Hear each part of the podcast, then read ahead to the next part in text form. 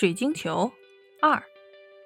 年轻人走进宫门，挨个走过每个房间，在最后的一间才找到了公主。可当他看见公主时，他是何等的吃惊啊！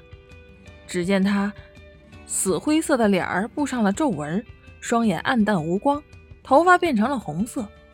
你就是那位人人都夸她的世上最美丽的公主吗？年轻人叫了出来。这可不是我的本来面目，人眼只能看到我这种丑陋模样。你想见到我真的样子，可以看看这面镜子，它会显露我的真面孔给你看。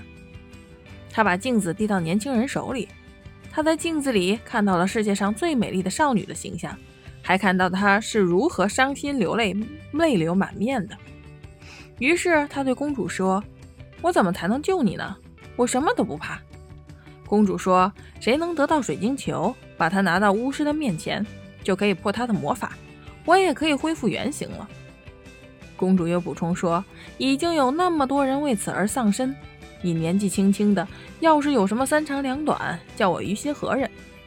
谁也阻止不了我。”她说：“告诉我该怎么做。”公主说：“你得知道，宫殿坐落在山上，在这儿下去有一口泉水，旁边会有一头公牛在等你。”你得和他搏斗，如果你运气好，把他杀了，一只火鸡就会从他体内飞出来。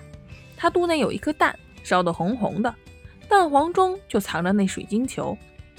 蛋鸟不会放下蛋来，除非迫不得已。